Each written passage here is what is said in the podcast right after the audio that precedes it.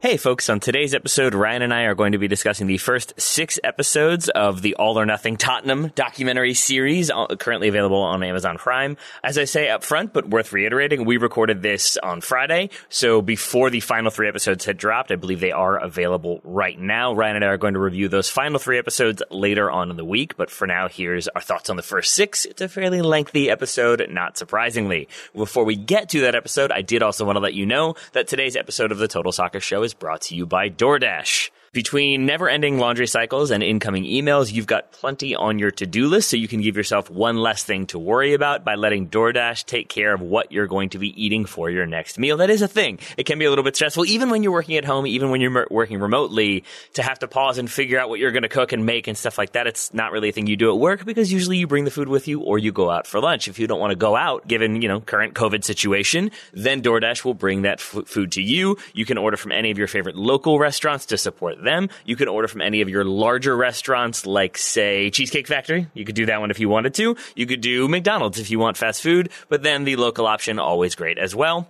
And it's worth reiterating that DoorDash deliveries are contactless, which means if you don't want to, you never have to see another human, and isn't that always the goal? Right now, our listeners can get $5 off and zero delivery fees on their first order of $15 or more when they download the DoorDash app and enter the code TSS.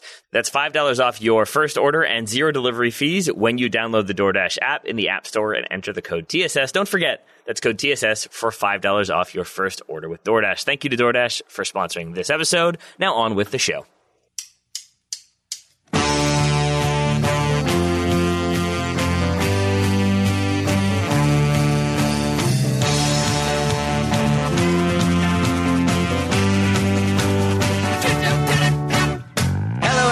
And welcome to the Total Soccer Show. My name is Taylor Rockwell, and with me today to break down All or Nothing, the Tottenham Amazon documentary, is a man who refuses to look his physios in the eye whenever they give him news. It's Ryan Bailey. Hello, Ryan. Hello, Tate. What a fine day to be talking to you. It seems like it's been a while since we had a little chat, hasn't it? It does. It does. It's nice to be back chatting with you. We will be back doing weekend reviews next week on Monday when the Premier Yay. League is back underway. Um, should note we are recording this Friday uh, morning, Friday morning on September 11th, which means that uh, when we, I think, put this show out, when it finally publishes, the final three episodes of All or Nothing will be uh, available to stream and watch. We're gonna Ryan and I are gonna cover those, I think, at a later date. But for now, we're ready to talk the first six episodes, if that works for you, Mr. Bailey. I am jealous of future Ryan having seen all nine, frankly. That's all I can say. It is it is addictive. I'll give it that. That every time I think I'm like, ah, okay, I'll watch one. As soon as that episode ends, I'm like, well, okay, maybe we'll just keep it rolling and see what happens in the next one. They've done a good job with that one. I do think this one is is easier and more fun to watch than Sunderland Till I Die. Probably because it's not a club in free fall, or at least doesn't appear to be yet. Uh, wh- what do you make of the documentary from a general perspective, Ryan? I completely agree with that sentiment, Tate, because I, I think when I when I finish an episode, I think, oh, I could watch one of the other zillions of things I have on streaming. No, I'm going to watch another one. It's very, I think it's the most watchable All or Nothing so far. But saying that also, it does have a fundamental problem in this show. I think there is a bit of a lack of drama. There's not much peril. There's not really much at stake in this show. I think that's what its issue is if you're going to look at it generally. Well, Sunderland, you know, they're battling relegation and being pretty poorly organised. You know, Manchester City, even then, they were trying to, you know, they were a team with the weight of all that financial power on their shoulders, trying to win the league, trying to win the Champions League. There was there was something at stake there. Even when you go back to the Liverpool show with Brendan Rodgers, he had the envelopes. Mm. Whose names were in the envelopes? That's some peril there. Tottenham, it's about maybe they're going to get in the top four. And you've got Tom Hardy saying, "Oh, with that loss, they go back to sixth place," and it's it's kind of like, oh, okay, sixth place. That's a that's a compelling reason to watch the next episode. But I say that as someone who just said I enjoy watching episode after episode. So they're doing something right in this production, even though there's not much at stake. If you get what I'm saying. I do. We're going to talk Tom Hardy uh, at some point in the show because I have questions and thoughts. But I think this reminds me of when I was in high school and all of my science projects would be me coming up with my idea and writing it all out and then doing the experiment and finding out that everything was wrong. It feels like so many times with these documentaries, they have this idea of with Sunderland, it's they've gotten relegated, but obviously we're going to get, we're going to be there for the, the resurgence, for the Phoenix rising and them getting back to the Premier League and then things go into free fall. And I think think the same thing happens here. My guess is that they think this is the team that lost the Champions League, but have this core group. They've got this manager that seems to know like what he wants from them and has got them playing well. They've got this interesting quote unquote front office person who everybody knows by reputation. There's lots of building blocks here, and if they kind of go on to the next level, we'll be there to capture it. And instead, you once again sort of get the downturn in form, and I think it's them not necessarily scrambling, but having to sort of reconfigure things on the fly as Jose Mourinho comes in, which is why I'm going to assume yeah. there's a ton of footage that is scrapped because we get what, like 20 minutes of Mauricio Pochettino in this? That's that's the sort of the elephant in the room of the first episode, isn't it? The fact that Mauricio Pochettino, I think he gets like 16 or 17 minutes, mm. as you say. This is a man who he coached the first 12 Premier League games. He was there to what was it mid November or mm-hmm. something? That's quite a big chunk of the season, quite a big part of Tottenham's story, and he's treated as a footnote. And that's where this show it's very much become the Jose Mourinho show. It's mm-hmm. 100% about Jose. And I think, Taylor, that reveals. I'm going to get all my grievances about this show out in the open early doors because that reveals one of the problems of this show. It is focused all around Jose Mourinho, and that's understandable because he's a very intriguing personality and someone we want to learn more about. But I think it speaks to the fact that there are less personalities elsewhere. And mm-hmm. it's a little bit vanilla at Tottenham Hotspur. Forgive me for saying that, Spurs fans, but let, us look at the City documentary. There was a lot of Pep and it followed Pep around, but I think maybe the camera gets a bit tired of him jumping around on his haunches saying, come on, guys, in front of a whiteboard. You couldn't have that permanently. Mm-hmm. Whereas there's a lot more of Jose's screen time here. And I think on City, you, you go off with, I don't know, Fabian Delph in his car for a little while, or you'd, there'll be the kit man. There'd be a whole, like a, a, a the, the B plot of the episode would be the kit man if, if, if you were going to go for sitcom style. There's no B plots here, really, are there? It's just the A plot. It's Jose Mourinho all the way through, and then some scrappy win against mm. Norwich happens, and that's that's pretty much it, right? Yeah, I mean, which I don't. I'll say this first of all. I really, really like this. As I've said, I find it compelling. There's not really a butt coming with this. I, I find it enjoyable, and I just want to say that up front because I do know there's been a lot of complaints about it whitewashing things and sort of oversimplifying moments, avoiding mm-hmm. topics entirely, like Ndombele. Um, but what I, I don't really begrudge it is that sort of getting past Pochettino pretty quickly because I think yeah. what we would have ended up seeing if we, they stuck with it for multiple episodes is a sort of unmotivated, frustrated manager who wanted things to go a certain way, but the documentary crew probably aren't allowed or aren't like given access to some of those conversations in which he's saying like, "Hey, you've signed no one for me, and I'm pretty frustrated." And it would have just been more of a sort of negative situation. So I understand why they were quick yeah. to move past that. It just does feel like he doesn't really get the full credit. And you start to get that almost later in the episodes when they keep talking about this core squad and how long they've been together and how unified mm. they are, or at least how unified they appear to be. And I think that's in reference to Mauricio Pochettino. But it was a I thing think- that stood out to me. It also stood out to me that he doesn't really speak English that well, which I then keep wondering like how he was doing team talks and what the procedure was there. But maybe that's the conversation for another day. I mean, does he know as many English swear words as Jose Mourinho? Is Probably not. I mean, it, does he have a wider vocabulary than Harry Kane in his team talks? Who's to know? But uh, I think what you say there, Taylor, it does sort of reveal some of the artifice of this. If if um, Pochettino wasn't playing ball and didn't want to be on camera as much, which is, uh, you know, that's quite possible he wouldn't have been up for doing some of the things which look a bit maybe reconstructed or staged. There's, a, I think, is it the first or the second episode where Jose tells the TV to f off and switches it off, even though the, the TV's one. off already, and there's the sort of sound that's put in and it doesn't sound like their Sky Sports News people. It's it's a bit a slightly contrived scene which they've set up. I don't imagine Pochettino go, uh, you know, working with the producers to set up something like that. If if he was having a bad time, if he, you, you, know, if he didn't want to be involved that much, whereas Jose just coming in would be more game to play a part in the artifice of that. And mm. I will say, I do. Uh, once again, I'll, I'll, I'll uh, insist with you that I do enjoy this show. And I think it's understandable to have some things reconstructed and staged like yeah. that because it's still getting the same point across that they want to get across. It's still the, it's still telling the same story. And I think where you can tell things have been either reconstructed or sort of stage managed a little bit. If you look in the background, Taylor, of a lot of scenes and um, there's, sort of that, that room between the outside field where there's like yeah. boot where they where they knock over drinks. I think they knock drinks on uh, Jose's boots at one point. Or there's the boardroom, or there's Jose's um, office, there are these sort of semicircular fixed cameras on the walls. There's quite a lot of them. You can spot them in the background.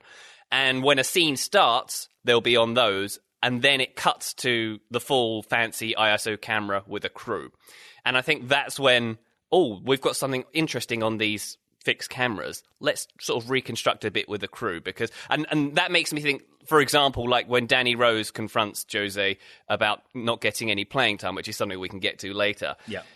I don't think Danny Rose sits down with a full crew of people eating popcorn behind a camera, you know, when he does that. I think maybe that happened and then they sort of redid it a little bit. And it kind of belies the Access All Areas promise premise of this show.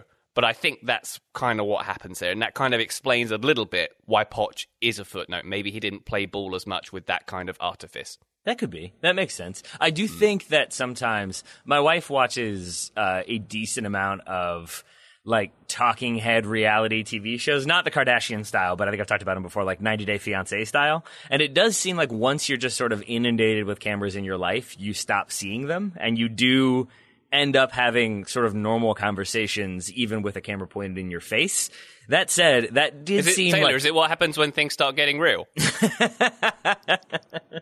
I really did set that one up, didn't I? Um, but so I do wonder if maybe part of it is that they're they just get used to the cameras, and maybe if you're Danny Rose, you're like, yeah, I'm going to go at Jose Mourinho. I'm going to be the guy who goes back at him and really does do that. I do look forward to talking about that. But first, maybe should we should we take them in order then, or do you have any other general thoughts before we get into the first episode? Do you want to talk a little bit? Uh, there's two more things I'd like to Sure. kind of talk about: is Harry Kane's team talks and Tom Hardy. Should we hit those points? before we Yeah, let's start with Tom Hardy, um, I, who I uh, I adore. Uh, my, when my wife and I, when we got married, we did the Newlywed Game.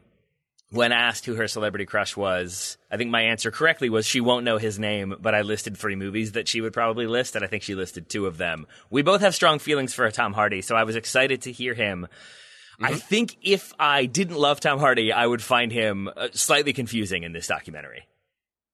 I don't know what Tom Hardy's natural accent is. Thank That's you. The problem. I find, I find that whatever he's doing in this, he's kind of doing a, a, a Richard Attenborough impression a little Yep. bit. I've heard he's, that. I, he absolutely. Where I know where he comes from. He abso- I don't think he sounds like that naturally. And obviously, in his movies, we hear lots of different accents. In fact, the closest I think this accent is is to the one he does in a movie called Locke. Le- Have you seen oh, that? I thought it was going to be Legend. I thought you were going to say Legend because I hear a little bit of the Krays in this too. Oh yeah, I can see some Krays in that. But there's a movie called Locke where he plays a Welshman for no particular reason, and he's got the same sort of cadence in his words, uh, and he he plays a, a Welsh builder who's um, doing a big cement pour, and he's in a car the whole time. It's a good movie. It's a better movie than I've made it sound. But um, my point being is, I I was a little bit distracted by listening to his accent because it it wasn't natural. And when you listen to, say, like Sir Ben Kingsley doing the City one, or who, was it Daniel Craig who did the Liverpool one? Sure. I feel I feel like their delivery's a little bit more natural.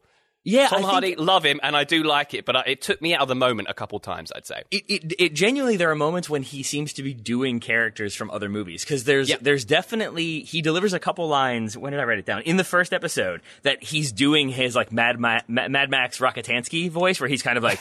Yeah, they did it. Like it's like a very like kind of guttural thing. But then there are moments like when he says the way he says league is a very specific way of like it's it's nasally and bass at the same time. So it's this weird like in the Premier League and he like draws it out and it's it's like he just has different acting choices for every single one. And so i end up sort of focusing on like wait how did he deliver uh, that sounded familiar. Was that his was that bane? Or was that mad max? Was that the guy from legend? Uh, there's there's there's definite like definitely moments where i get distracted by his narration but i still enjoy it a lot because i think tom hardy is awesome. And that's kind of what it comes down to in the end.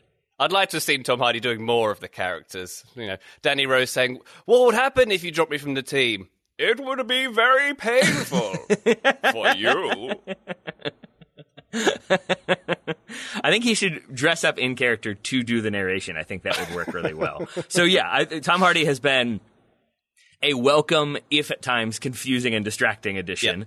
Uh, what about Harry Kane's team talks? Because I find something else more distracting about Harry Kane than his team talks, and it's the fact that he won't close his mouth when he chews. Uh, but the team talks also pretty interesting. In fact, that we see a lot of leg. Him and Hugo Lloris when they're on the uh, on the massage table. Yeah, we do. Um, you, you said you don't want to have any more butts in this uh, conversation, but there was a couple certainly on those physio tables. Yeah, there were. Um, Harry Kane's team talks. So my point a little bit earlier in the Spur, there's not much peril in this show, and Spurs are a bit vanilla.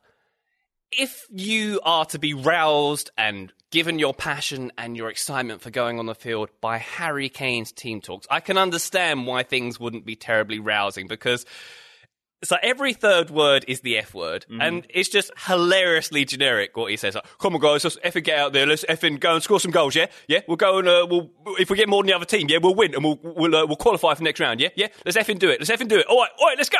And everyone goes, yay! And the, even the um, Hugo Lloris ones are sort of a slightly Frenchy version of that. Yeah. Yeah, There's not are. much more going on. I can't imagine Roy Keane giving speeches like that. Is all I can say. I mean, I've seen Ryan Giggs' team talk from when he was the temporary manager at Manchester Oh, United. yeah. They were slightly less inspiring than Harry Kane's. I, I do like, but see, this is why I kind of like it, is because I'm inclined to think that that's not just how Harry Kane would choose to motivate the team. I think that and Hugo Lloris's are both responses to Jose Mourinho consistently being like, you all are too nice. You don't fight enough. You're not nasty enough. And I think the way it seems like the squad internalize that is to to be louder, to be angrier, to swear more, to show that they have that passion. Because one of my favorite things, and I think this transitions us into that first episode, is that I, I from everything I have ever heard about Jose Mourinho is that he is a very, very affable guy if you're not a member of the media. That if you're a player, if you're a coach who's just interacting with him in a training session or if he's speaking at an event, by all accounts, he is incredibly nice and authentic and genuine, but he has that public persona. And what I thought was so fascinating was that it seems as though if you're not directly familiar with him, if you haven't played with him,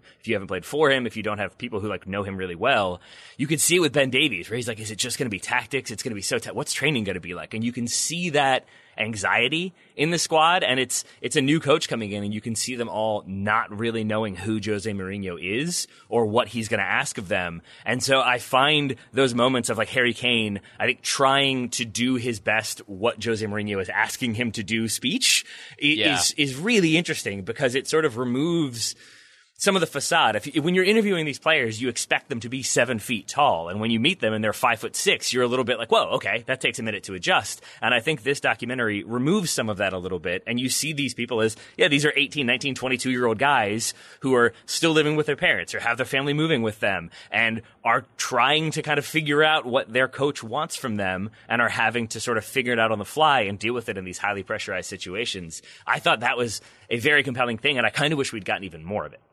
Yeah, and that's a very eloquent way of putting it, Taylor. But also, I got the sense that Harry Kane was. It was almost like the kid who hadn't read the book but had to give the book report in front of the rest of the class. Like he listened to all the the complicated stuff Jose had said, but uh, This yeah, uh, this guy's run Lord of the. Flies, I think. He, he Lords of the Flies. Yeah. Those flies got lorded over. Yeah, they did. Um, it's just him sort of, yeah, yeah, go ball in the net, yeah, let's effing do it, yeah? Which may be all that's required. I don't know. I've not been in a lot of Premier League dressing rooms, but I feel like a, a higher standard of oration might lift the team a little higher. Is that me being snobby? I don't know. While we pause to contemplate Harry Kane's oratory ability, I'd also like to point out that he's the player who we see eating most often on the show. I don't know why that is, but that food is always prepared by an army of chefs and cooks, and it seems to be mostly nice. But if you don't have an army of staff supporting your every need uh, and still want to prepare something delicious, but don't feel like going to the actual grocery store to make said meal, then allow me to point you in the direction of HelloFresh, today's sponsor. HelloFresh offers convenient delivery right to your doorstep for home cooking with the family, which Steven Bergwijn can now do since his family is with him. The recipes are easy to follow and quick to make with simple steps and pictures to guide you along the way. HelloFresh delivers fresh, high quality, pre portioned ingredients so you can make meals that are delicious and nutritious. I'm assuming Jose would approve. Over 90% of ingredients are sourced directly from growers to ensure the freshest recipes are delivered to your door. There are no made up candy bars here, no crunch or pow or zoom or whatever that nonsense was, just good food you can make yourself.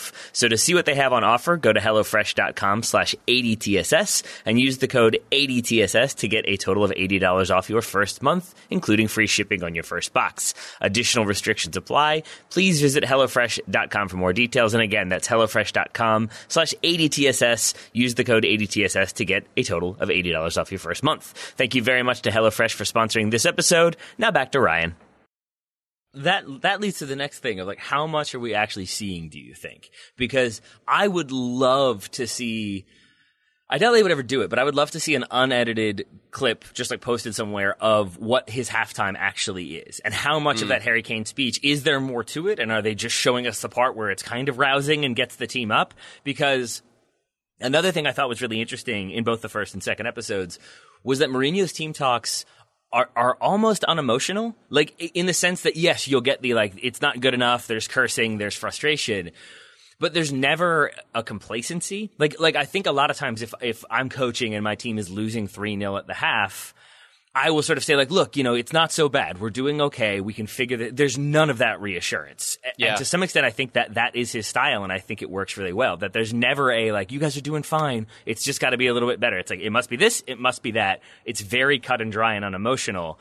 And I'd like to know, is that actually how it is, or did they cut out the two minutes when he's saying like, you were crap and you were crap. I'm going to sign somebody else to replace you. I'm mad at all of you because we know he does have that too. We know he can get frustrated in the moments, but I feel like we've seen a very calm poised Jose for most of this documentary so far. I think that's very deliberate, Taylor, and I think it leads to a key point in this whole exercise in that Jose Mourinho comes off pretty well by yes, all accounts. Absolutely. Right? He seems very affable. He seems like the kind of guy you want to hang out with. He makes some jokes with the team. He seems like he has the right way of getting the best out of people. He genuinely seems like a comedic genius at times. Like right, the, there's yeah. the one jumping ahead. There's the one when he, when they're playing Chelsea and he's at like the the the woman asks him, "You said previously like you would never ever manage Tottenham." Uh, that you were a Chelsea person, like through and through. What changed? And he responds like, "They sacked me." Like They that's a me. Like one line answer that completely diffuses the situation and is a very good answer. And I don't know, like, is that like the type of answer he always gives, or was that a a chosen one to show how charming he can be? That is, I think that's exactly. it. I think things are very. I don't know who had final cut on this thing, or whether like Dan Levy or or um or, or Jose had had an influence on what was shown on screen. But the important thing to remember is, as great as Jose looks in this documentary, and he does look great, it's the Jose Mourinho he wants you to see. It may not necessarily be the Jose Mourinho that they see day in day out at the Enfield training ground. It may not be. I can't believe that he isn't grumpy at least three or four days out of the week frankly. And particularly with everything that's going on, particularly with the amount of injuries they had, particularly with the season, the kind of season they had, I can't believe there weren't more instances where he was a bit grumpy and um, not not as uh, camera friendly, shall we say? Yeah. No, I mean, yeah, he he he. I think was was ready for it coming in, and I think was ready to to work with the camera crews. That's why he we get to see him unpacking his whole office. Seems a little cluttered to me. I gotta say in that first episode, lots The of office- trophies, lots of little symbols from from his career. He's got a lot of stuff going on in that office. Would you prefer a more minimalist approach? Do you, you remember the David Moyes picture in the Manchester United office where he just had like a mouse pad and that was it? No, that looked like a person doing a stadium tour. I think I would have liked, like, he appeared to have an empty salt shaker with him, which clearly has significance, and I wonder what it is. I wouldn't have minded knowing what some of those things were. Or, like, some of the photos he's kept in newspaper. Like, he appeared to have a signed photo of, of, uh, Vinnie Jones grabbing Paul Gascoigne in, in that, like, like mound of photos that he unearths in the first episode. And I want to know who signed that one. Is it Vinnie Jones or Paul Gascoigne? Or is it both? And what was the scenario in which it was signed? I would watch a whole fact, episode about Taylor. that. Fun fact: I have that print framed on my wall, signed by both. Do you really? I do really. All right, well then let's pause this and figure it out, right? What was the scenario in which did you have them both in the same place? Did you run into them in different moments? No, I purchased the picture and Ah, there we are. I hope he did the same thing. I hope you both bought from the same lot. That would make me very, very happy. I have, I, but I will actually say I'm going off topic, but I have actually acquired both uh, people's signatures independently in different circumstances. Vinnie Jones, because I used to go and watch Wimbledon train, and he told me to go away once when I asked for his shirt on the last day of training, uh, which because uh, on the last day of training, traditionally the players would give away all their training kit because they're getting new kit for the next season. He told me to go away, uh, but he did sign my stuff. And Paul Gascoigne, when I was 10 years old, I went to Planet Hollywood for my birthday. He was on the next table with Jimmy Five Bellies. And it, I think this was when he was at Rangers. Um, we, it, he, we were there for the whole meal and he didn't have any food. He just had lots and lots and lots of bottles of beer. He was lovely and he gave me 10 pounds. I mean, that, there you go. What more do you need? We need more people like Jimmy Five Bellies. We need nicknames like that in modern soccer. We don't get that as much. Jimmy Five Bellies. Oh, and if you heard the, the, my favorite Jimmy Five Belly story is when Paul Gascoigne was at Lazio, um, and he would send Jimmy out to come and visit him sometimes. One time he he sent he flew him out to uh, Rome, but he bought his ticket via Tokyo. Why? Just to mess with him. He, he, flew, he flew him to Rome, but he All flew right. him from London via Tokyo because he thought it'd be funny. Uh, hey, more power to him. The only problem I think with Jimmy Five Bellies would be that if he were playing for Spurs, Jose Mourinho apparently doesn't like three names. He only wants short names. Uh, I want to talk about that in the first episode, if you don't mind. The sort of, I think, early effort to show that he's a nice guy, to show the team to some extent, like, you don't need to be terrified of me. I'm not quite so prickly as you might think. And so you get the kind of teasing Kyle Walker Peters about which is it Walker or Peters? He says both. Mourinho responds, "That's too long, man." And there's too long, man. Yeah, there's a lot of those moments of him sort of trying to, I think, bring some levity to the situation and to show yeah. like, hey, it's it's going to be better. I'm going to kind of get everybody going, and I think to some extent it works. My question then: What did you make of his interactions with Dele Alli? Because that he has been a very captivating uh, figure in this documentary. Captivating yeah. is a str- strange word to use because at times he is almost devoid of emotion, which makes him strangely not captivating, which then makes him captivating. It's a strange cycle. But Jose Mourinho beginning his training session by essentially saying like, you're really lazy and I know it, but kind of joking about it, I thought was maybe mind games, but maybe also sort of addressing a situation right up front yeah, this was um, a curious insight into Jose Mourinho's management style because, as you say, he was saying, You're fantastic, you're very important to the team, but also, you're the worst at training. Mm-hmm. You're rubbish. Yeah. Be better. And I don't, um, or maybe that's worked with other players and he found that motivating, but it, it did seem very interesting to sort of poke at him and say, You know, you're a bit rubbish, aren't you? And I will say, Dele, for me, my passionate, burning hatred for him has softened quite a lot. Um, my passionate burning hatred comes from the fact that he's a product of MK of Dons and will therefore always be a terrible human being.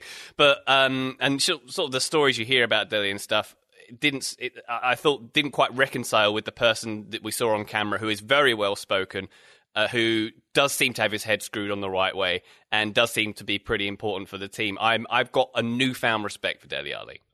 I so I do as well. Uh, I still find him to be slightly odd, but I think where that comes from is the it's in the first couple episodes is when he's on the trainer's table and he asks like how do you brush your teeth and there's a whole conversation about when do you wet the toothbrush and do you re-wet the toothbrush that I thought was like is he actually asking how people brush their teeth? And then what I realized watching a few more episodes is I think when you're a professional athlete, you have to go to the physio all the time. And here's this person just like sort of like giving you a massage for probably an hour. And I think a lot of players, it looks, seems like look at their phones or on their tablets or whatever, yeah. just kind of stare off into space he does seem to be a little bit more like, I'm going to engage with you socially since you are a human and we're sort of should be interacting, which leads to weird things like the nonsense chocolate bars that they were discussing. Ryan, what are these chocolate bars? I've never heard of a single one of the ones that they were discussing. So, yeah, they were all European chocolate bars. I was Dime? about to ask Drifter? you if you heard. Those are not chocolate bar. bars.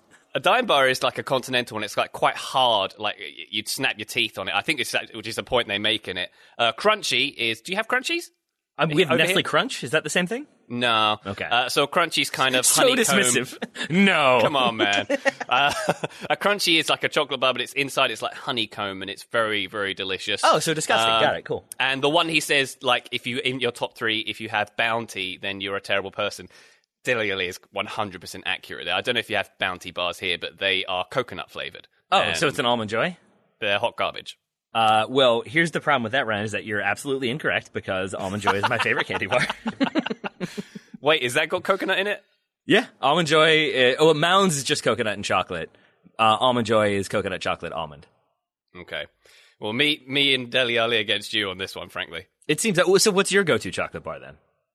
Crunchy is very high on the list. Uh, I'm I, like a Mars bar, which over here is called a Milky Way, and a Milky Way is different in the UK. We we agree on that one. My wife detests Milky Way, and that might be my favorite uh, chocolate bar. That and cookies and cream, also not bad, not bad either. Uh, there's an orange chocolate one that you all have. I forget which one that one is. It's always in the British section of the grocery store. Terry's chocolate orange. It's delicious. Yeah, that one. That one I'm I'm a fan of as well. But Dime, Drifter, and Crunchy seemed like it almost felt like a TV show not getting the licenses to the actual candy bar names, so they had to give like sort of vague descriptions of the candy bars. But that aside, I actually went from thinking like Dele Alli's a psychopath who's asking people how they brush their teeth to like, oh, he's just trying to make conversation because otherwise you're just sitting there for hours on end in silence.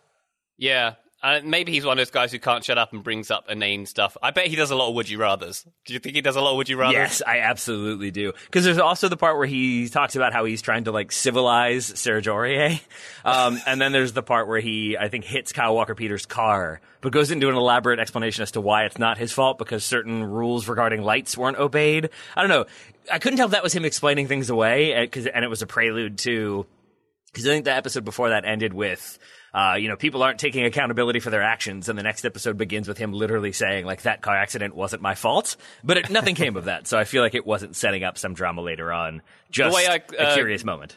The way I thought about that was that they all just shrugged it off and said, "We're all very rich and can repair right? a car very quickly. It's all good." That I had to remind myself of that that they're all on such high wages that and there's yeah. probably somebody in this in the club whose job it is to uh, you know just deal with that like go out and get him a new car really quickly and make it work that is another thing that I've enjoyed is is seeing all of the behind the scenes people and how many I think Daniel Levy says they employ 600 people or thereabouts yeah. at this point but how much of that relates to player well-being, I think is a very modern thing because I go back to Nick, uh, Nicolas Anelka talking about, I think it was when he moved to Madrid, that there was nobody there to help him. There was nobody there helping him find an apartment or figure out where he wanted to live or figure out what the city was like or how to get to training. And mm-hmm. it was this immediate obstacle. And in contrast to that, Spurs seem to have people who will do anything and everything to make the players not have to worry about anything other than playing football. So if you're bringing your whole family with you, if you're Steven Fine. Yeah. We'll find you an apartment. I don't know how that's an apartment. It felt like a very palatial estate, but whatever. um, the the staff that they have to do that. The other one that I would maybe watch an entire documentary about are the people who are responsible for cleaning out the manager's office before the new manager arrives. That whole sequence in the first episode was it's just a thing I've never thought about. Like, yeah, of course that happens. Somebody has to go in and clean out that office. It's not going to be the sacked manager because that's yeah. humiliating. So there must be a a group of people who are responsible for like getting everything in box, boxes the right way and then bringing in the new manager stuff in boxes the right way. Uh, yeah. Lots of jobs going on, and I thought that was pretty interesting. That is really interesting, and as you mentioned, Steven Bergwijn having having the um, person, sort of the realtor guy, you know, getting him an apartment. And I think I read that Manchester City has a whole office which just mollycoddles and wraps in cotton wool all their players. It pays their bills for them. It does everything they could need. When they arrive, they don't have to do think of anything except kicking a ball, which is quite good, but also probably offers them no real life skills in any way. And one one thing I'd also add is that the players all seem to just live in the. It looks like they live in the future. They play in this really fancy, shiny, beautiful stadium. Their training complex is also brand spanking new. There's like high glass everywhere. They sit in this fancy canteen with giant screens where they seem to watch themselves on Sky Sports News all day. It all just looks very high end and like they live in they live in a completely different world. There's there's no grittiness in a Tottenham player's life whatsoever. No, to the extent that when you're watching. Um, you can always tell when they're playing at home versus away because in the press conference it's like this state of the art. Uh, it looks like Blade Runner behind Jose Mourinho, and then when they go to Burnley, it's like, oh no, that is Burnley Stadium. like, like yeah, I can see the contrast there. Uh, anything else that you wanted to talk about from the first episode? The only other thing I had was sort of that I feel like we get a little bit of a glossed over. Uh, understanding of Jose Mourinho figuring out his squad because there are moments when I think like uh, it's brought to his attention that Jan Vertonghen and Moussa Sissoko are like central locker room figures, and he seems sort of taken aback by that. Yeah, and I don't really know why that was the case. I don't. We don't go further into it. Uh, maybe it's that he didn't plan on starting Sissoko, and and now he feels like that might have been a mistake, or maybe he didn't even have him in the squad. But I, I did kind of want to see him figuring out his team a little bit more, and I have to assume that that is Mourinho being smart and giving them good sound bites and and being game for reshooting stuff. So he's swearing at the uh, people on Sky and then turning it off, but maybe not as forthcoming with his actual process of managing a team. Yeah, fair enough. And I think the other thing I'd, I'd add in episode one, I think it's episode one where we get the C word rant um, which was leaked uh, a few weeks before the uh, documentary came out. It's, he says it's kind of getting into that he wants the team to be horrible. And I've made this point before that everything's a little bit vanilla at Tottenham, and it seems to be something that Jose Mourinho has identified. He wants them to be meaner on the field. And the quote was, There must be something wrong with this team because I've played many games against you and you never insulted me. Yeah. You have to be a bunch of C words, not stupid C words, clever C words. Mm-hmm. Uh, and we know that Jose, uh, that's a frequent word that comes up in the Jose Mourinho word cloud in this uh, in this documentary. But it does sort of get the point, and he makes he makes this point several times throughout the documentary that he wants them to be a bit meaner. And I think is it episode one where he identifies that only Eric Dier is the one who's sort of up for a fight, which yeah. we've learned spills into the stands sometimes during this yes, season as well. Yeah, he seems to like yeah immediately be interested in Eric Dier. I think because yeah, he has the, the, the scrap mentality. We also find out in the second episode that he speaks fluent Portuguese, which I knew he was like came up through the Portuguese system, played yeah. for uh, Sporting Club de Portugal. Did not realize the fluency of Portuguese. I thought that was pretty f- compelling. Seeing how many languages all of these players speak was shocking to me because Serge Aurier has at least three, maybe four. Didn't see that one coming, and there's a few other ones who have three, four, five languages under their belt. That is quite the achievement. It is impressive, and I think it's impressive how um, the foreign players assimilate to British English, if you yes. know what I mean. Like the way um, uh, Christian Eriksen drops in, mate. Yeah, that's that's a Harry's right foot, two hundred million pounds, mate. And like he's sort of, it's it's quite adorable the way they sort of, and I suppose Jose does it too with with the, his effing and jeffing all the time. It's the sort of way, the way of British soccer, the way people talk to each other. But if we're going to talk about accents, Ben Davies, I don't know if you picked up on it, but I couldn't figure out. I know where he's from, but I couldn't figure out where he's from. It sounded like he was from like Denmark or something. I know he spent time in Scandinavia and he's Welsh, but like his accent, he's he's got the intonation and cadence of someone from like far away from the mm. UK. He, that baffled me quite a lot. Much more still to come from myself and Mr. Ryan Bailey, but first, a word from the Athletic's own Sam Stejskal. Hi, everyone. I'm Sam Stejskal from The Athletic. I don't know about you, but I never ever forget my morning cup of coffee. I need that to get going, to start each and every day. It's great, gets me kick started, gets my day off on the right foot. Unfortunately, I often forget to follow up that morning coffee with a nice glass of water and I often find myself feeling a little bit dehydrated throughout the day and playing a little bit of a game of catch up when it comes to hydration. I'm not alone there. Believe it or not, dehydration occurs daily in three out of four people. That's changing for me because I've started using Liquid IV. With Liquid IV, you have the fastest, most efficient way to stay hydrated. Each serving helps you get as much hydration as two to three bottles of water on your own. It's a little 16th ounce packet, tastes great, different flavors. You just pour it into a glass of water, boom, gets you hydrated real quick. I've enjoyed it. I've been using it for a while now. It definitely helps if I've had a few drinks the night before. Have one of those before I go to sleep, wake up feeling fresh as a daisy, ready to go the next morning. I'm enjoying Liquid IV. I think you'll enjoy it too. It's available nationwide at Costco and Target. You can actually get 25% off if you buy online when you go to liquidiv.com and use code ATHLETIC at checkout. That's 25% off anything you order when you use the promo code ATHLETIC at liquidiv.com. Get better hydration today at liquidiv.com. Promo code ATHLETIC.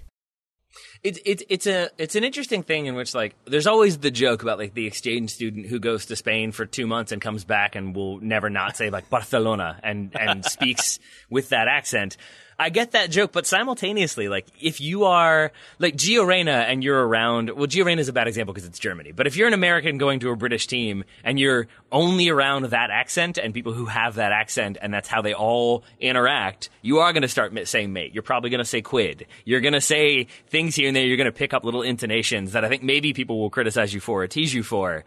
But I get it because if it's what you're around all the time, you're going to end up sort of mirroring that. I wouldn't say mimicking. I would say mirroring because it's what you hear. You don't necessarily want to stand out in the wrong mm. way, so you end up sort of assimilating, which is maybe then didn't mean for this to happen, but a good transition to talk about that complacency issue, that lack of meanness, the fact that Jose wants them to be uh, curse words. Uh, that, like, I-, I kept going back to that and being confused by it because the Guardian a while ago had a conversation about a team And like, are they cursed? And I think Barry Glendenning was like, maybe they are. And that led to a whole thing about like, well, you think there's a witch's curse? You think that's what's happening here, Barry? like, and, and I buy into that idea to some extent that like, that's just an oversimplification. It's a way of getting around and not having to really delve into what would be a very difficult topic.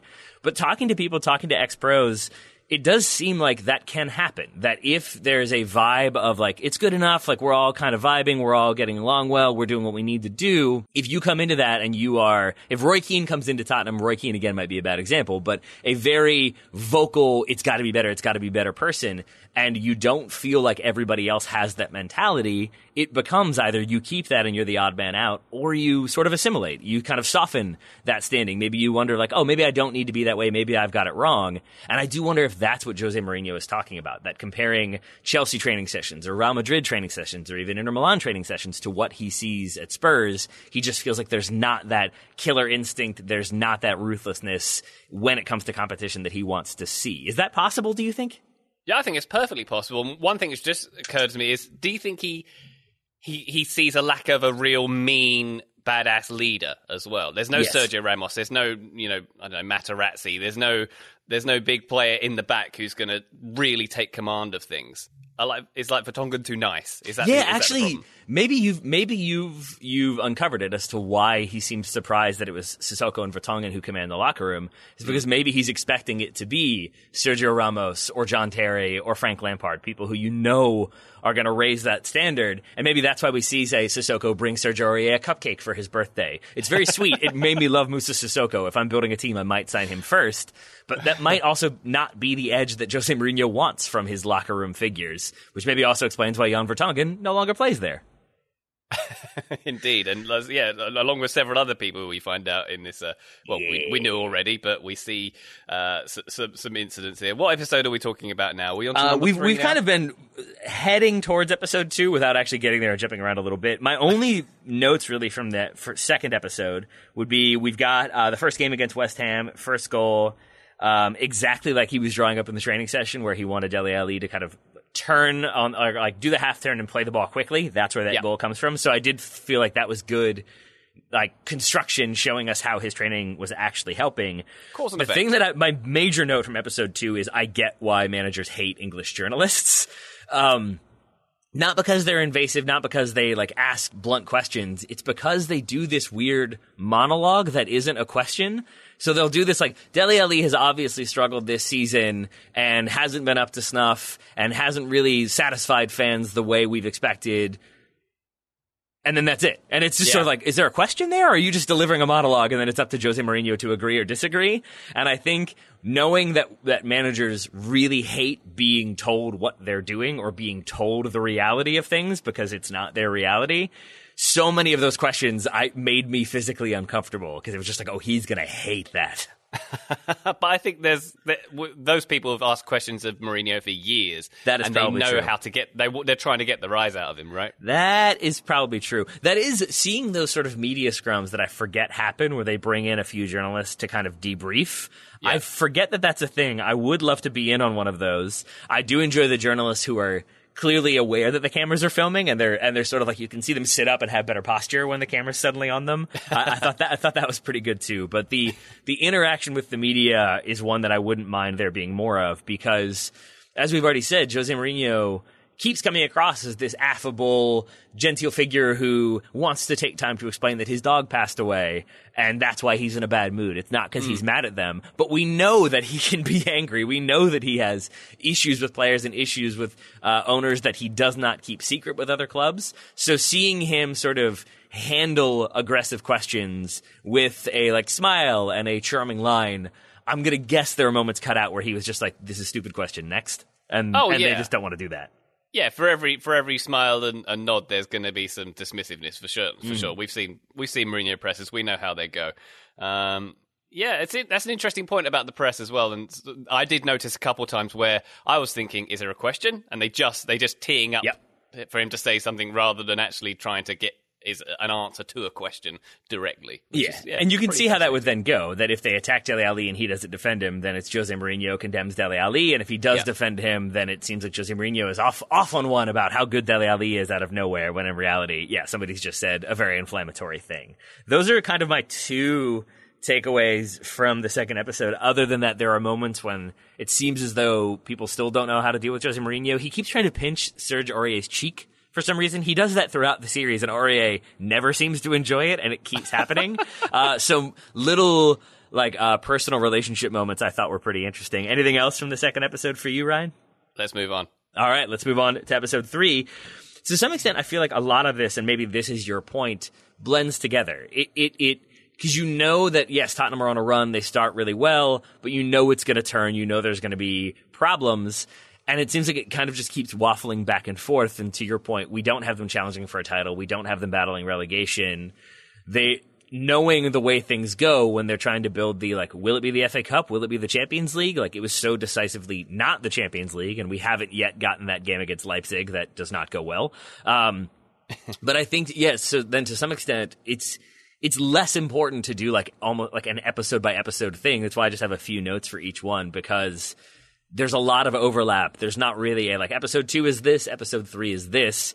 Uh, my big one is just again that I want to see more of his team talks, especially in this one. We start seeing him be encouraging, but we don't see as much tactical instruction. We see a little bit of it when he has Serge Aurier stepping higher. We can see it on the whiteboard, and it has that result. So I wouldn't mind seeing more of the changes he makes and why he makes them. Uh, Eric Yeah. Dier being a very a very big one that he goes from being this like oh he's a very good player he's going to be critical to being subbed out in the first half. We sort of gloss over that pretty quickly. You know, what I found interesting, and it's something I'm not sure that players care about, is that Jose in his team talks seems to talk about we we're X points behind Chelsea. Yeah. We are if we get this many points, we're back in the top four. Do you think the players care about that? Or would they think- just- uh, would they be better motivated by saying, you know, let's get another goal and let's win this game? I think if I if I was an employee of Tottenham, call me cynical, but I just want to win, and I wouldn't be like thinking, oh, we we could get within one point of Chelsea if we win this game. And it seemed that seemed a bit like a, a Jose Mourinho problem rather than a Tottenham players problem. Yeah, I, I think it's it's a thing that he has definitely hung his hat on. Is if we get to the Champions League, I'm sure the line would have been that is the same as winning a trophy. And so I think it's it's all about closing that gap and showing that he has turned things around and made things work, and to some extent eradicated the issues that were endemic under uh, Mauricio Pochettino, at least near the end. And instead, I think those issues keep popping up. And so juxtaposed with that, like we're six points behind, we're four points behind, we're six points behind. Last week we were twelve points behind. Like it it does make that sort of less compelling because it is at the end of the day the race for the top four versus why are the these like it seems like systemic issues that cannot be weeded out? Where are they coming from? Who are the bad eggs? That probably gets to the Danny Danny uh, Ings or excuse me Danny Rose conversation. Not Danny Yeah. Ings. Danny Ings would probably help them a lot this season given all the injuries. Um, anything else from episode three or thereabouts? Is episode three where the Tottenham loss to Chelsea happens? yes and the So this Son is- red card So we get Heung-Min Son red card, Yeah. and I, I, I don't think it was possible to love Heung-Min Son anymore. But this series has made me love him even more. He's Right. fantastic, isn't he? But um, the, one of the humorous moments was when we see him go down. Well, it's not dramatic moments. Is when you know he gets the red card, goes down the tunnel, and sits in the um, sits in the dressing room on his own, which is really, really compelling stuff. But it's his reaction, like. Oh no way was that a red card! How is that possibly a red card? And within about a few minutes, it's like, yeah, I'm really sorry, that was totally a red card. Yeah. So that, that heat of the moment absolutely justified. Was it Rudiger he kicked out at? It Yeah. was it was com- like a complete hundred percent red card. Yeah. The disbelief that he was sent off for lashing out like that, and then once he calms down and he's out of the heat of the moment, it's like, yeah, lads, uh, I've I've let you down. And then they go on um what they they draw with Norwich and they they, they miss him. Mm-hmm. They, I think they lose to Southampton without him as well. So they really they really miss him, and it's quite detrimental to the team. It's that was a very interesting moment. I, I said this to Daryl on the show. Uh, we're recording this again Friday, so last night, but last week, if you're listening to this when it comes out, which you would be, um, that felt to me like a really interesting insight into uh, Son Heung-min because it, it comes at a time when Jose Mourinho is saying, like, you've got to be nasty, you've got to be mean. And I think you can see the players that Mourinho feels like are responding to him and like are appreciating what he's asking of them. And I think Harry Kane is certainly one of them. I think Dele Ali is one of them. I think, um, and Son Heung-min is definitely one of them. And to some Yeah. extent, I felt like that was him being a little bit nasty, being a little bit aggressive, but then getting caught. And that tends to be when that reaction comes out in my experience is when you think you were clever, but you're sort of embarrassed when it's very obvious that you, you did this thing. And he did, whether or not it was slight, it was a, he lifts that leg and he, there is contact. He knows what he's doing, I think. And so, yeah, it's, it's a strange moment of like, oh, you're really angry, maybe a little bit too much. But that also gets to like a thing that I think is really, uh, I, that I've enjoyed at least is that it's been so long because the season has been so long that first of all, like I forgot Pochettino was the manager at the beginning of the season. That's how long it's been. But then they're like it's been so long since these moments happened that I've kind of forgotten them. But as they happen, I go back to it and I'm like, wait, wait, that no, that was definitely a red card. Like, why are we painting it Yeah. this way? And that was that was one of them. The other one, which uh, I guess I'll hold off on for now, relates to uh, Christian Eriksen, who who is an interesting character in this one. Uh, but yeah, I, I thought the the red card moment was uh, one of the more like dramatic things for non-dramatic reasons. Just the sort of human moment of him realizing Yeah. the ramifications. I thought that was very, very good. And Uh, talking yeah, about that's all I had from episode three. Yeah, talking about drama, I think it's around this time. I think we had the the, the win over the comeback win against Brighton. And I think the the draw with Norwich, both of which were sort of comebacks. And I think the way they couched those in this, they made them look a lot more dramatic than they were, which was you know pretty scrappy games from what I can remember around Christmas time. Um, so they they did a good job of presenting less perilous games as being super important. I love the. I, I'll, I'll say I really love the footage they get from the sidelines, that lovely ISO camera stuff, and they, you know, when they intersperse it with the commentary. I think that that's really worth watching. And there was uh, one of the early episodes where they had this lovely little flick on from Dele Ali, which I'd never seen before from that angle, and it was just like, wow. This Yeah. is good stuff. The other And- thing I've oh sorry, go ahead, go ahead. I was just going to say one more thing on Heung-Min Son. I think it comes comes up later on when he fractures his arm, and there's some more sort of s- Sonny related uh, peril, and uh, there's a conversation they're having with the physios, Yeah. and they're all like, uh, he's like, I, I don't want to miss a game, guys, and they're like, oh no no no no no no no no, you're never going to miss a game. No, that's ridiculous. Uh, yeah, you're gonna you're gonna miss games. Yeah, yeah. I think there's I, the physio interactions we'll get to in a moment because. Again, I, I feel like if somebody's getting sacked from that team uh, or someone gets thrown under the bus, it's going to be the medical squad, uh, and I think maybe that is partially justified given some of the injuries they deal with. I think it's also Jose Mourinho uh, being.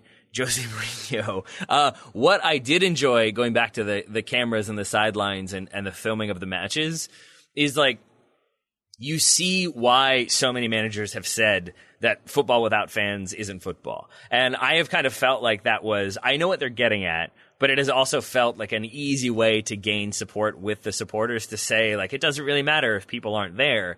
But watch the way the coaches celebrate, and it is almost always to the crowd. It is almost always turning and being like, yeah, we did it. And like, Yeah. geeing them up and wanting that atmosphere, wanting that intensity. I think that's a thing that that squad thrives off of. And I think it's a way that Mourinho is trying to get that team to have more fight, to have more motivation, is to get that crowd to be the same way. And so you see how much of a connection there is in those moments, in those big moments. And I then understand why it's, it's a harder thing to do to get these teams up and get them going, especially with some of these early games. It's why as we record this, we're about to have the Premier League kick off there's probably going to be some sloppy starts because you don't have that immediate level of intensity and pressure on you. Uh, so seeing the cr- the importance of the crowd was not a thing I really expected, but is one Yeah. thing that I definitely enjoyed. Well, on the, on on that, and I think there's an element of Jose Mourinho. It's, it's showing the way he's a good motivator. Not only does he motivate the players, but he can motivate the crowd. Turning around to them to g up support. That's quite important when you're in the stadium.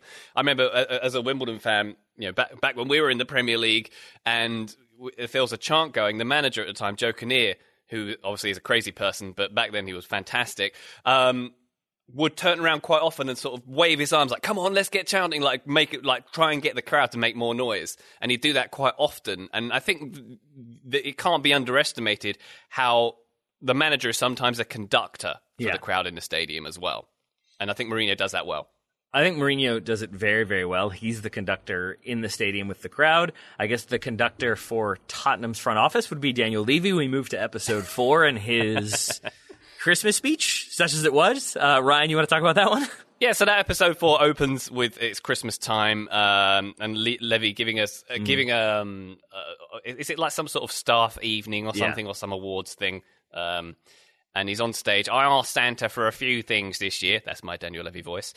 A top four finish and to win a trophy. And yay, the crowd cheers. But all I could think was, oh, Santa does not like Daniel Levy. No, he does not. He did not give him his wishes, um, which is obviously an interesting moment to put in the documentary with with hindsight. But what do you? Th- I want to what do you talk about think of- this. Yeah. What do you think of Daniel Levy? Because I- I I, I, yeah. can't work out if I like him or not. There's something slightly slimy about him. There's something very managed about the way he's presented in this, as the way he walks into the room as he's a best friend. And when you know when Bergwijn signed, he's walking in, hey, hey, hey do you want? Here's the phone. And Mm-hmm. he and when he sits and eats in the canteen with everybody and sort of holds court where players walk up to his table and sort of offer their offerings to him and then walk away. It's all, it's very odd the relationship he has with that team. I don't mean for this to be as much of a burn as it's going to be, but he is very similar to Charlie Methven from Sunderland Till I Die. Not in terms of his like complete like I don't like I'm, I want techno blaring for, to get everybody hyped for the game,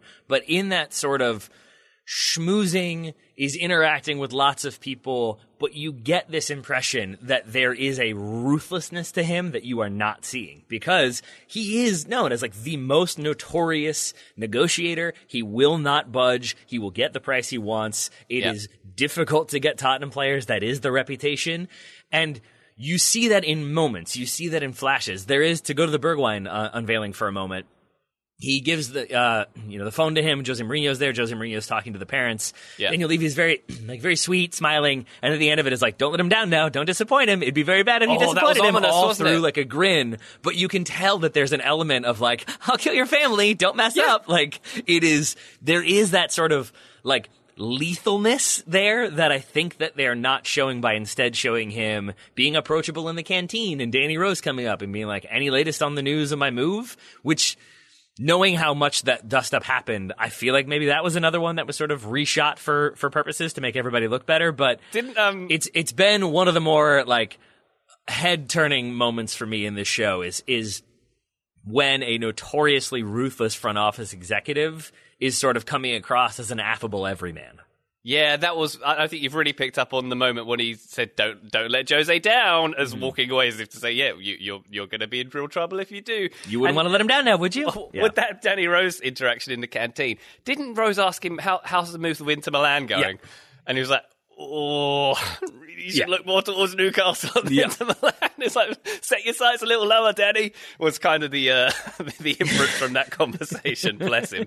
Uh, that was that was quite amusing. My other Um, weird note on uh, Daniel Levy is that uh, the man likes a starched shirt. He likes a very starched, big white shirt. Uh, that Hmm. that kept standing out to me. He's like, why is his collar standing perfectly upright uh, after he's been working a full day?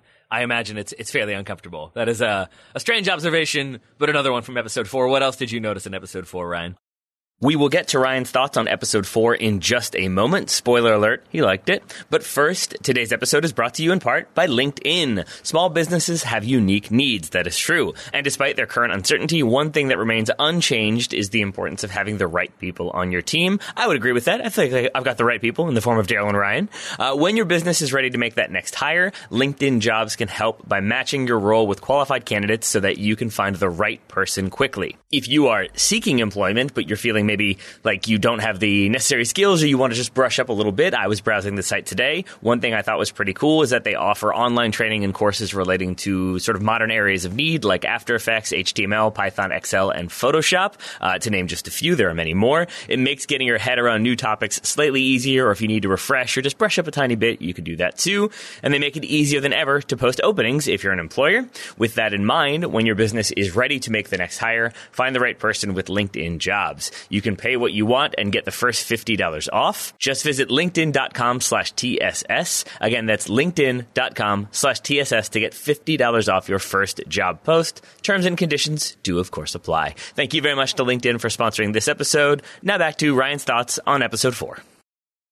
I thought this is one of the better episodes. Actually, you start with the Christmas speech. Uh, Mm-hmm. This had one of the best sequences in it, which was Tanganga coming in, and they caught, so this is one of the things I wish they'd done more of, Yeah. focusing more on the players. This was like the story of a local boy. Local boy done good, get, getting a promotion up to the main squad and having a really good debut. And you know, they, they there was a curious bit of voiceover where um, uh, uh, they, uh, Richard Attenborough said. Tottenham's academy is one of the best in the world. And that hung with me for a moment. I mean, they've got youngsters coming through. They've got a few.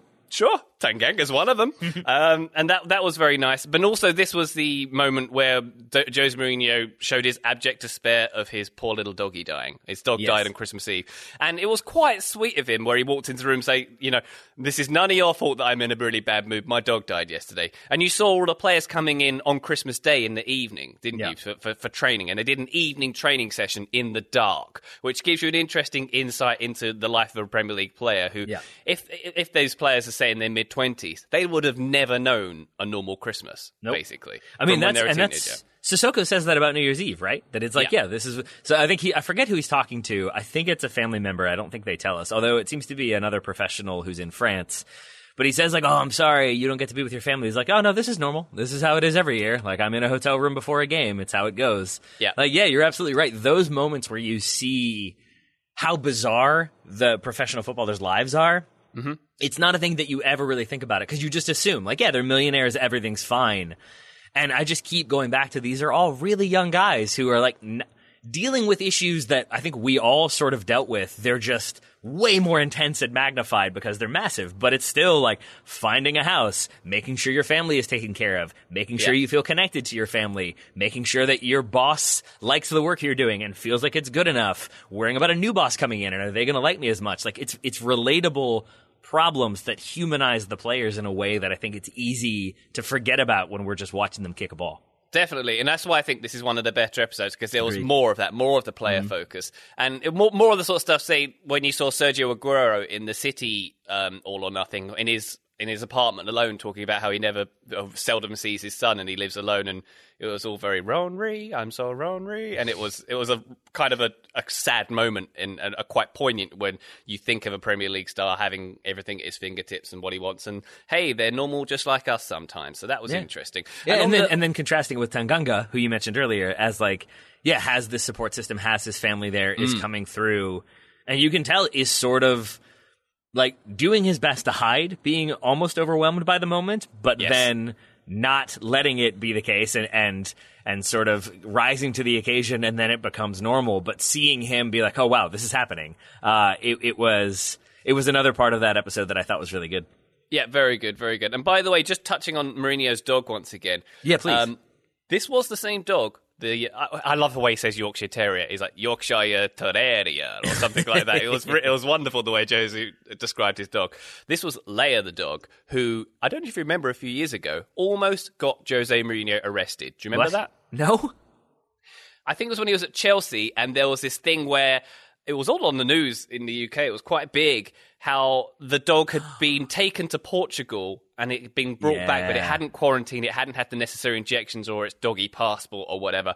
And basically, it was his wife who had smuggled the dog in or something. And there was this scene of I seem to remember he was on his doorstep with his dog. He's like, "Nope, you're not taking my dog." And like the police were there, and it was, it was a whole thing with uh, Josie and his little dog, and and it, it was his fierce loyalty towards this dog, who obviously meant meant an awful lot to him. And that was quite a humanizing moment as well, wasn't it? It was Harry Kane being like, "What? What kind of dog?" Like he, Harry Kane trying really hard to like ask Jose questions, but I think at the same time being intimidated by him. Yeah. was sort of a like, "What? What kind of dog was it? Please don't get mad at me." Like, I, I, again, I think you see the the human interaction, which is also shrouded in the "But you're Jose Mourinho, and I'm kind of terrified of you." So again, yeah, I think I think episode four very very good. We move to episode five because episode four ends with the transfer window opening, and now we get to the parts that I think a lot of people have either heard about or seen clips of because this is where we have the Danny Rose confrontation. It's where we have the Christian Eriksen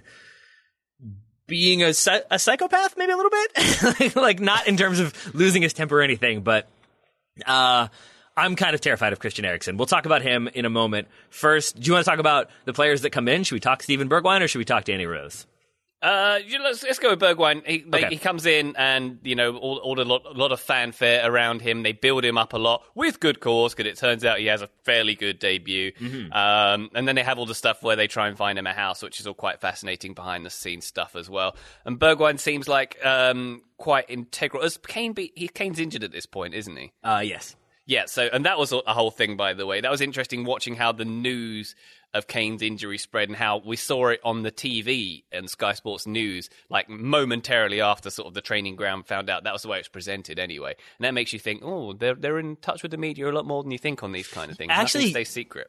Yeah, I'm glad you brought that up because nothing stays secret, and simultaneously, it's been interesting to see how like there isn't always as much communication as you would think. That there seems to be a lot of like, wait, what happened? Like when Pochettino was sacked, there's that conversation with the players about like, did he know? And I think Harry Kane says like, no, he had no idea it was happening.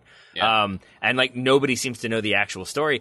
When Harry Kane tears his hamstring, there is a little bit of a like, oh, it's not going to be that bad. Oh, I heard it wasn't that bad. Oh, actually, I think it is bad, but I'm not like, you don't get clear, concise stories right away. And that does explain to me how those leaks happen because as Yeah. you have a bunch of people who know little pieces of information and they're trying to piece it all together, I think some of that can then leak out and you end up having the scenario you do. But yeah, seeing word spread. Christian Eriksen leaving, and it seems like a lot of people found out when suddenly it's announced on the TV. I'm sure that wasn't the case. I'm sure that's editing, but it is a reminder again that these are young guys who one minute you have a coworker and the next minute that coworker has just moved on when they were there yesterday and they seemed like they were going to be there for a while. Yeah. It is another sign of like, oh right, these guys live very strange lives that we really can't understand. Yeah, and I think is there a clip of Jan Vertonghen talking about how his kids are settled in school and he doesn't, you know, and Yeah. it, it's it's quite an upheaval when you have to suddenly move to a different country or whatnot, which is quite under, uh, you know, it's not quite as bad as in, isn't it in baseball or sports out here where t- players get Yeah. moved and they have no say in it, and they're just like Yeah. tomorrow you're going to Texas, Yep. so it's not quite as bad as that, but it does it does reveal how you know these people are people with lives who have built lives in a certain place and and I think that's quite. I think I was hearing that, like, say, Willian moving across London. One of the reasons he stays in London is because he's mm-hmm. so settled there and he's got Yeah. family there. So those are the kind of considerations you don't really think of when you're tr- when you're thinking of transfer speculation and how these things work. So that was very interesting to see. And and for people who are new or like like still figuring out the intricacies of transfers because they are confusing, yeah, it, it's worth noting. It's because in the United States the contract moves with the player. So if you have a five year deal with one team and you get traded to another one, that deal goes. Hmm. In Europe and most of the world, you have to agree to a new deal, which is why those moves can be sort of sudden and out of and out of nowhere because all of a sudden a deal's agreed, the fee's agreed, and then suddenly that player's gone. And it feels like a bigger thing when it happens quickly because, yeah, like Moneyball has that scene where he tells the guy, like, yeah, you're trading. He's like, okay, and just gets up and leaves. Like, it's part Yeah. and parcel of the game, less so uh, in European football for sure. So, again, some of that, like, the personal moments, Steven Bergwijn bring his family with him and they're going to live with him like I think there's an element of like, what? You're 22. Like, why don't you have your own place? But it's like, yeah, you're 22. You're moving to another country. You have all this pressure on you. You're now a globally known name. You're probably going to want some familiar people to help you out and make sure that you're making the right choices and feel like you have people you can trust. So I really like that, and I think that scene made a lot of sense. But it's also interesting as he's coming in. We have the awkward confrontations. We have the departures. So let's talk Danny Rose for a moment because this was some. Uh, to go back to it, some keeping up with the Kardashians level drama. Yeah, and I, it made me have a lot more respect for Danny Rose because he is not Yep. intimidated by Jose Mourinho in the slightest. And as I mentioned earlier, I'm not sure if this this was reconstructed anyway or whether Danny Rose straight up went in there when there's a whole camera crew in there and, and had this conversation. But I was impressed with the way he handled himself Yeah. and. It it wasn't his um his first line in the in when he sat down something like "What's your problem?" I I thought yes, it was. My eyes got real big because I expected it to be. We'd seen other ones. We've seen the Dele Ali conversation where you can tell he's uncomfortable. You can tell Mourinho's kind of criticizing him, but it ends the way it ends. This one, yeah, he sits down and says like, basically, Gaffer, I want to know what your problem is with me Yeah. because like you're, I, I train well, you don't play me. I want to know what your problem is. Mourinho, I think, responds like, I, I don't know what you mean. What do you mean? And he immediately says, you know exactly what I mean. Yeah, he in, d- in- Mourinho in not a friendly way, in a like, you know what? I'm, don't do this. Do not play mind games with me. And I think that right there, that little tiny moment says a lot because I think Yeah. this is Danny Rose feeling like he has not had communication. Things have not been explained to him. He doesn't understand why he's not in consideration and why he's not in contention. And here's Jose Mourinho being like, "What, what do you mean? What, what are you are you possibly referring to?" And I think that was a thing where we're supposed to see it as like him coming in and being demanding, and he has view that he's like like above his station or whatever. But here, I think that frustration immediately is there, and I think it colors the rest of the conversation. It's yeah, it's a really interesting dynamic because, as you say, Danny Rose comes in hot, and Jose Mourinho's. Um, it reminded me of it, it, Mourinho could have put a moustache on and said, Josie? Who is Josie? I am Guy Incognito. I don't know what you're talking about. Yeah, and, and, and I think the other thing I thought was really interesting, it's a tiny moment, but it stresses the importance of communication. Um, Jose then explains, like, if, if people haven't seen it or people have forgotten, he essentially explains like yeah like i you trained really really well in that one week so i put you in for the liverpool game and, and it wasn't a very good game. Later on in the conversation danny rose says like all right i was like i was s in that game. Uh, i don't really want to have to do the edit button so i'm just going to say s. And jose says like no no no no i didn't say that. And the and right there it's a moment of jose Mourinho doesn't want danny rose to think like oh you think i'm really bad you think i'm not good. Yeah all Danny Rose is trying to say is like, I concede. I was not good that game. I get it. And like, I'll go so far as to say I was really, really poor. I was absolute S. But in that moment, that's where I think Danny Rose also gets really frustrated. Is because he's trying to say like, right, okay, I was bad, but like I want to know what I need to do. And I think the the Jose Mourinho saying like, well, no, you weren't that bad. It's like that's not what I'm trying to say. And you can see him get agitated. And from then on, it is a sort of like, you're not answering my questions. This isn't going the way I wanted it to. And it's an emotional moment. Again, you see what happens in these moments with with with young guys and the pressurized situations. I think it is an example of how communication can blow up really spectacularly very quickly. And for, and then it goes to the like, all right, well, I'm going to talk to Daniel then. Yeah. And and out he goes. And I was surprised by Mourinho sort of following after him and being a little bit mumbly and then having to correct himself as he walks out of the office and has that sort of like, I don't know what his problem was. But for a moment, I think was kind of taken aback. Yep. And uh, this was the closest thing to real drama Yeah. that this show's given us so far. uh, Absolutely. In, in the six episodes that we've seen so far. I thought it was a, a really interesting point, And I love the fact that, oh, I, I finally go see what Daniel says. If you're not giving me any straight answers, I go and see what he says. Hey, Daniel, uh, have uh, Real Madrid come back with that uh, £10 million a week contract I wanted? But I also thought this one was interesting in contrast to the Christian Eriksen conversation, which happens in this one as well. The sort of his status has been looming throughout, his lack of playing time, the fact that he wants to move. Um, to their credit, they don't really paint him as like a want away villain. He's pretty straightforward of just like, no, I just said I'm ready for another challenge and I'm happy for that to happen when it does. Yeah. But I think you also see him starting to feel like he's being sort of pulled around a little bit and isn't being taken seriously.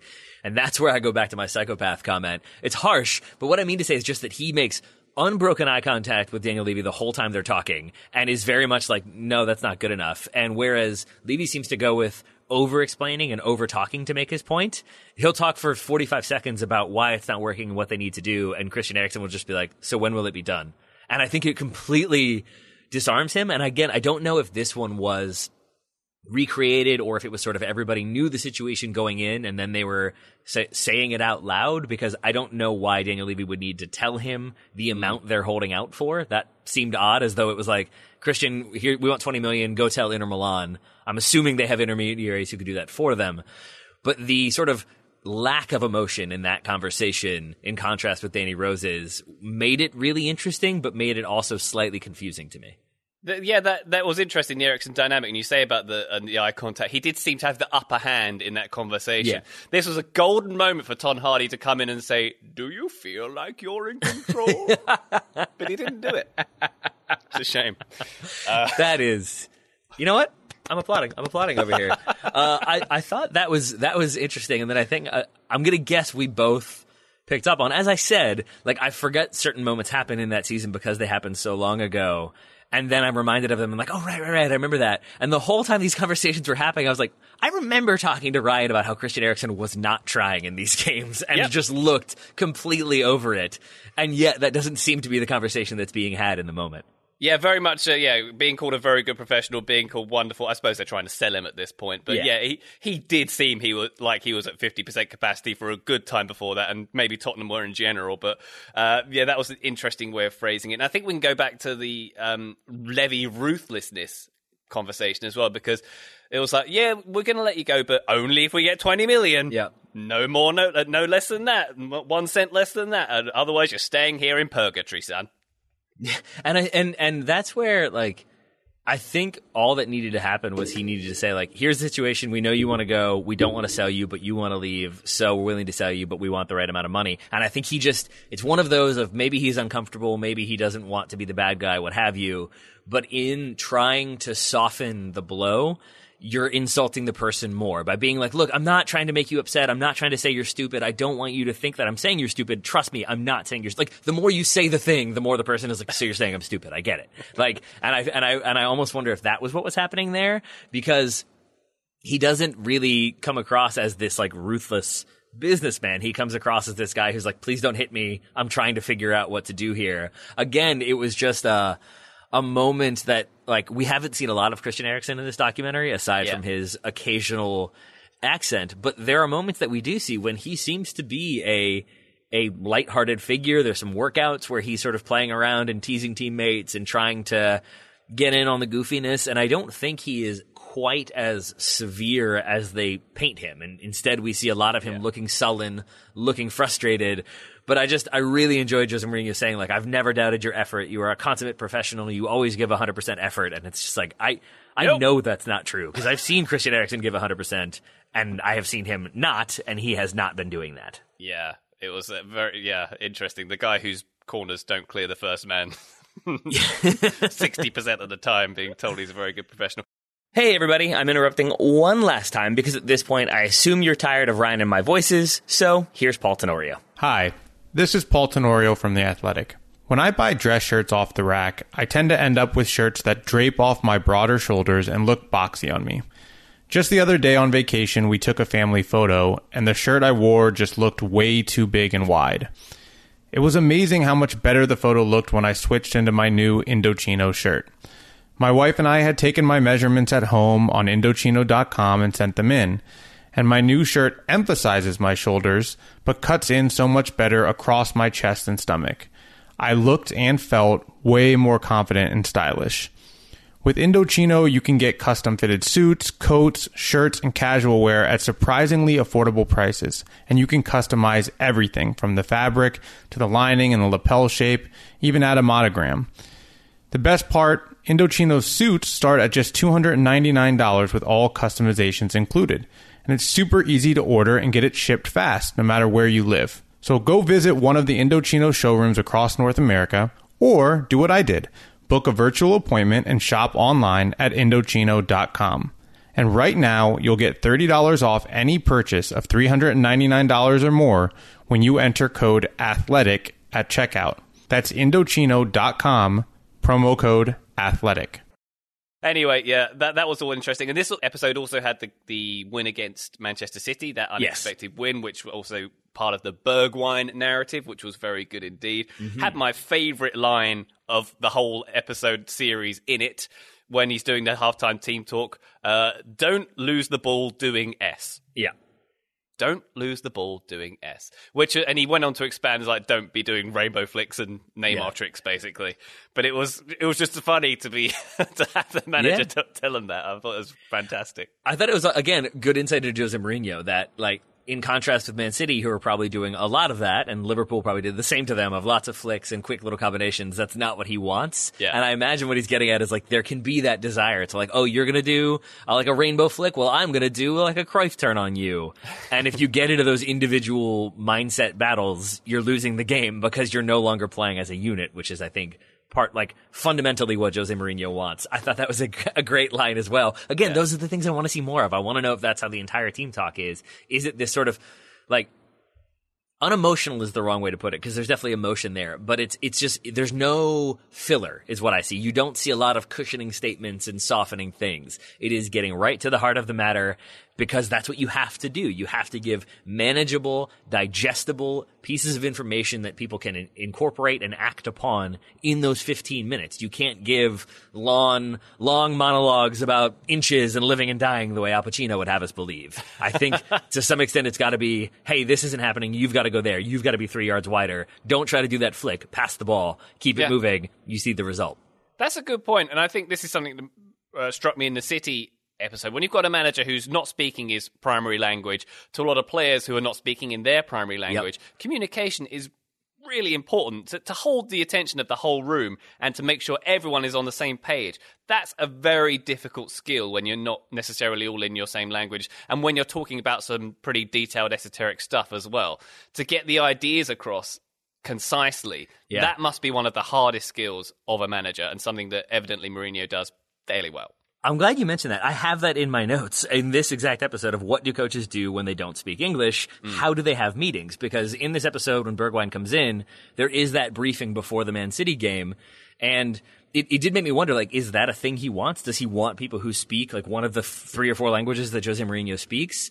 Because otherwise, if Steven Bergwijn has no knowledge of English, like, w- which he very well, like, he could, but there's many other players who don't, and they come in, do they have an interpreter? Do you have the interpreter talking while you're talking? Wouldn't that drive you insane? Like, I, I really, I don't know how managers handle that sort of, uh, issue. And again, Pochettino doesn't like he he reverts to Spanish in the one clip we see.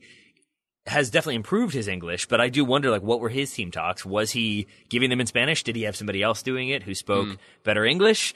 That that is a question that I came away from uh, wondering. That's like one of the few things I, I definitely have a larger question about now than I did at the beginning. Yeah. Uh, anything else from episode five before we talk about the final one? Let's go into the final one, the uh, the Sonny injury episode. I think we should title this one as right.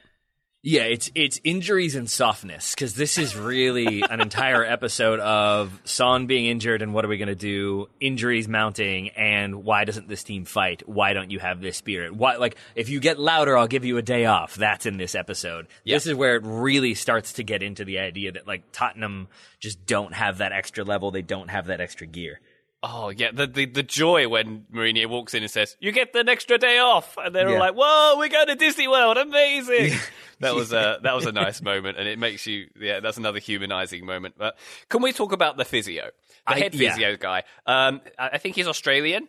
And he, his primary job is to break bad news to Jose Mourinho. It seems because there was this someone, and I think when he um, when he was talking about Kane and getting his injury as well, the dynamic is Jose Mourinho sitting, staring straight ahead, maybe eating, and the Australian head physio has to tell him that his players are injured. Yeah. And not once does Jose Mourinho make eye contact with him. And you can see the passionate hatred he has for these physios who take away his players and who tell him that they can't play through pain, who tell him that they have to be out for 12 weeks. He hates that. And we know he has um, a bit of a history with uh, uh, physios and whether they allow, are allowed onto the field and get fired by their teams. We know that is in his backstory.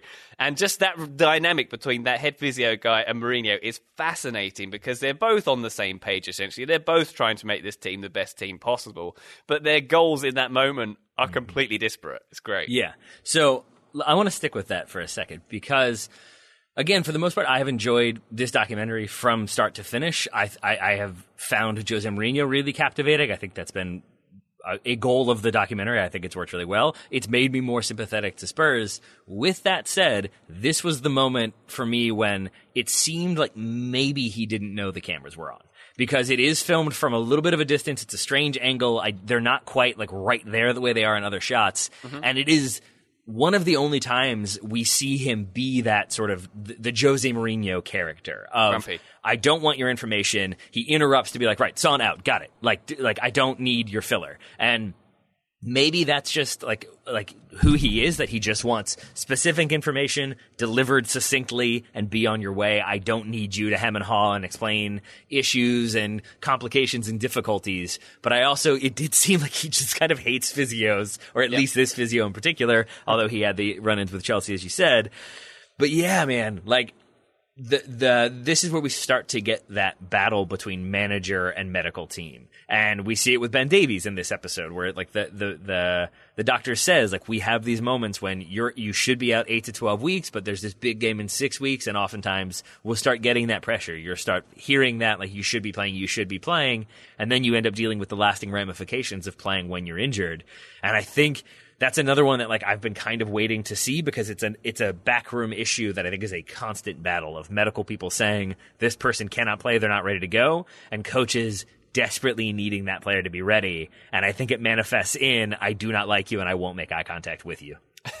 and I think there's a stand up sort of a, to camera that the head physio does where he kind of admits, yeah, but the hardest or biggest, most difficult part of my job is sort of breaking down the news to the technical Yeah. team and to Jose Mourinho because, you know, it's a really difficult dynamic that they have, and you can certainly see that. It's, uh, I'd love to know what what their interactions are like off camera, frankly, if that's what they like on camera.